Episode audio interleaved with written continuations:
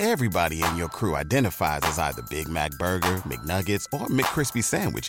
But you're the filet fish Sandwich all day. That crispy fish, that savory tartar sauce, that melty cheese, that pillowy bun. Yeah, you get it.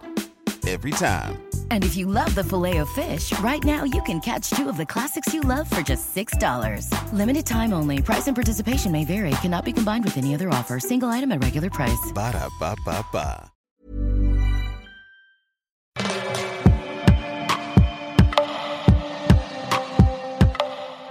J'ai frôlé la mort et ça a été le plus beau des cadeaux. Un témoignage requis, lu par Doro. Aurélie, 32 ans, a eu un grave accident de voiture dont elle est sortie miraculeusement indemne. Un an après, elle nous raconte quelles conséquences cela a eu sur sa vie. C'était le 7 mai 2018, quelque part entre 15 et 16 heures. À cet instant, j'ai frôlé la mort de très près. Par chance, j'ai été épargnée, et ça a été le début du reste de ma vie. C'était un lundi matin. Je partais en covoiturage via un site très connu de Cologne où habitait mon mec, à Amsterdam où j'habitais à l'époque. C'était un matin comme les autres. Je me suis douchée, j'ai pris mon petit déj, j'ai filé attendre le conducteur. Il faisait beau, j'avais hâte de rentrer chez moi. Bref, une journée banale. Je ne m'en étais pas forcément rendu compte dès le début, mais l'espèce de gros van du conducteur était dans un piteux état. Nous étions six en tout à l'intérieur et le conducteur n'était pas responsable. Il répondait à son téléphone, conduisait vite. J'avais un mauvais pressentiment, mais je me disais qu'on allait bien finir par arriver. Pendant une pause pour mettre de l'essence, un autre passager me disait qu'il trouvait aussi que le conducteur n'était pas sérieux, et un autre faisait une prière. Mais bon, pourquoi s'inquiéter? Nous étions presque arrivés malgré la chaleur et les 5 heures de route au lieu de 3 en moyenne pour ce trajet. Et le moment fatidique est arrivé, sans prévenir bien entendu, à seulement 9 km de notre point d'arrivée. Pendant tout le trajet, il me tardait de sortir de cette bagnole. Mais bizarrement, j'avais fini par ressentir une fausse sensation de sécurité en voyant que c'était bientôt fini, alors que pas du tout. D'un seul coup, alors que nous roulions encore environ à 90 km/h sur la file de gauche de l'autoroute, le conducteur a perdu le contrôle et nous avons tangué très rapidement de gauche à droite. Tout vibrait fort. Et bam, un premier tonneau, puis un deuxième. J'avais juste vu la barrière de métal arriver sur nous, senti mon corps devenir tout léger et lourd à la fois, comme un projectile. Et puis plus rien. J'avais la vision brouillée par les cris de tout le monde. Je ne sais même plus si j'ai crié. La fumée, les débris, une odeur de brûlé. J'en ai la chair de poule rien qu'à écrire ces lignes et me remémorer cet instant. Ce qui m'a marqué, c'est à quel point la notion de temps et d'espace était différente. Et extensible, c'était très perturbant. Au premier tonneau, j'ai eu le temps de me dire, c'est con quand même. En me résignant et acceptant que, voilà, à cet instant T, j'allais franchir la ligne. C'est fini, Aurélie. Je voulais attraper la main du passager à côté de moi. Je voulais toucher quelqu'un une dernière fois, sentir un contact humain pour pas mourir seul. Mais sa main me paraissait à des mètres et des mètres. J'ai eu le temps de penser qu'il était bien trop tôt pour rejoindre ma grand-mère, qui venait de nous quitter après une longue et belle vie quelques semaines auparavant. J'ai pensé à mes parents, qui allaient venir chercher ma carcasse sur une autoroute hollandaise, et à quel point elle serait dévastée. Tout ça en quelques petites secondes. Lors du deuxième tonneau, ça a ralenti. Mon instinct de survie s'est déclenché et je me suis dit, peut-être qu'on va s'en sortir. Ce serait cool, s'il vous plaît. Faut juste qu'on n'atterrisse pas sur une autre voiture. C'était ignoble. Cette peur fut la pire. Et j'étais tellement crispée et en boule que l'adrénaline a mis des jours à quitter mon corps. Une fois le dernier impact au sol, j'ai ouvert les yeux, la tête en bas, et j'ai réussi à me décrocher la ceinture de sécurité qui me soutenait dans une sorte d'apesanteur. La vitre du devant moi était cassée et j'ai pu m'extraire. Mais là, j'ai eu le réflexe de me dire Merde, je sais pas où nous sommes sur la route. Il faudrait pas qu'en sortant je me fasse percuter par une autre voiture. Un coup d'œil, puis je suis sortie, apeurée comme une biche, mais me sentant triomphante comme un Olympien.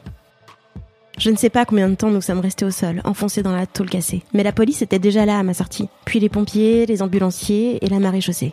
Toute cette équipe au geste assuré nous a pris en charge et a vérifié notre état de santé ainsi que le véhicule. Imagine une dizaine de professionnels voyant le cadavre de voiture et te disant Eh ben, vous en avez eu de la chance d'être en vie en sortant de ça.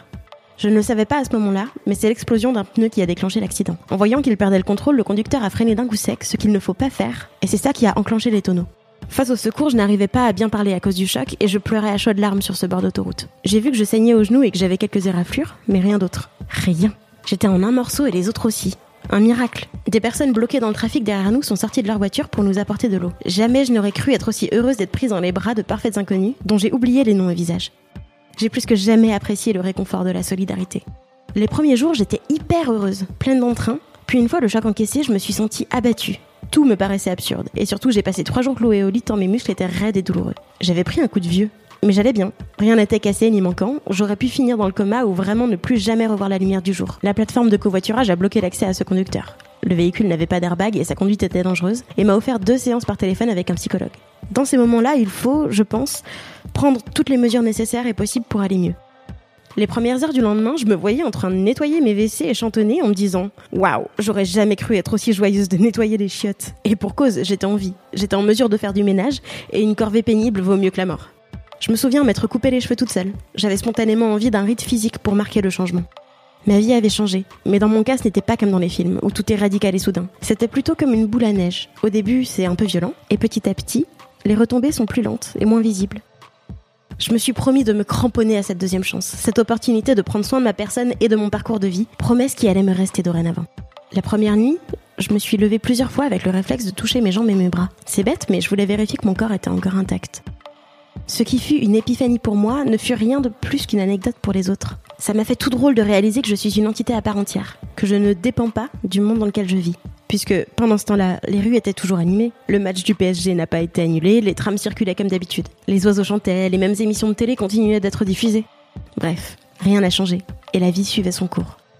Bien entendu, mes proches et collègues sont venus à mon secours, se sont inquiétés et ont été là pour moi. J'ai tout de même attendu plusieurs jours, après m'être calmée et avoir pris du recul, pour raconter cette mésaventure à mes parents. Il y a ceux qui ont tout de suite dédramatisé et ceux qui ont fait preuve de trop d'empathie. Chacun réagit à sa manière, mais il n'y a pas toujours de juste milieu. Suite à l'accident, j'ai lâché prise tellement plus facilement. Je me suis délestée de beaucoup de conneries, parce qu'en fait, ces conneries, c'était moi qui leur donnais de l'importance avec la pensée. Je me suis rendu compte que certaines personnes n'avaient vraiment pas leur place dans mon entourage, comme un ex, par exemple.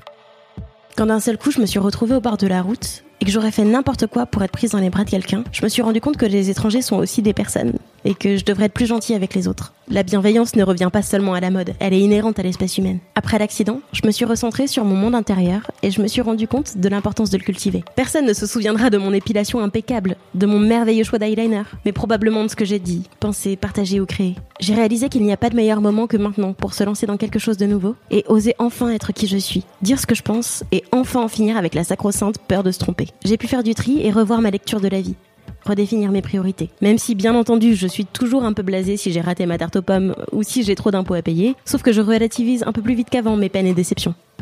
J'ai arrêté de prendre le temps pour acquis. Alors perdre du temps avec la mauvaise personne, ou rester assise derrière un écran à subir un job que je n'aime pas, bof. On a toujours le choix de glisser et de rester longtemps dans la complaisance et le découragement facile, ou on peut choisir de prendre une touche moins chaude, plus stimulante et plus courte. Et c'est bon pour l'environnement en plus.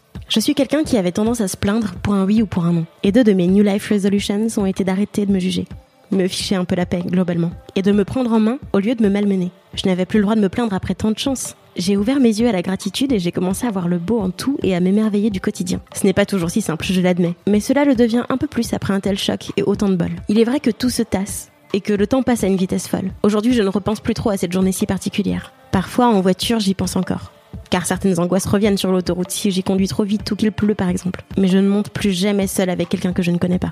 J'ai acquis une certaine confiance en la vie. Ce qui doit arriver arrivera, avec ou sans mon accord. Et ce déclic a ôté certaines peurs vraiment inutiles que j'avais concernant l'avenir. Cette expérience m'aura marqué au plus haut point et changé ma vie à jamais. Il y a un an, j'étais avec un mec qui n'avait aucun projet et notre couple s'enlisait, mais je restais. Et je vivais plus ou moins la même chose avec mon job.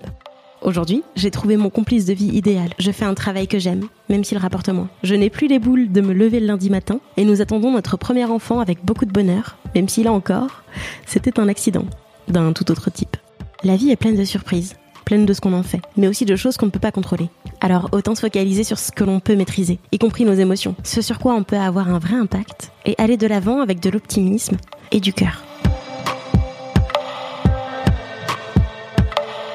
Ce témoignage t'a plu? Tu souhaites partager ton expérience? Rendez-vous dans les commentaires sur rockymac.com. Et à bientôt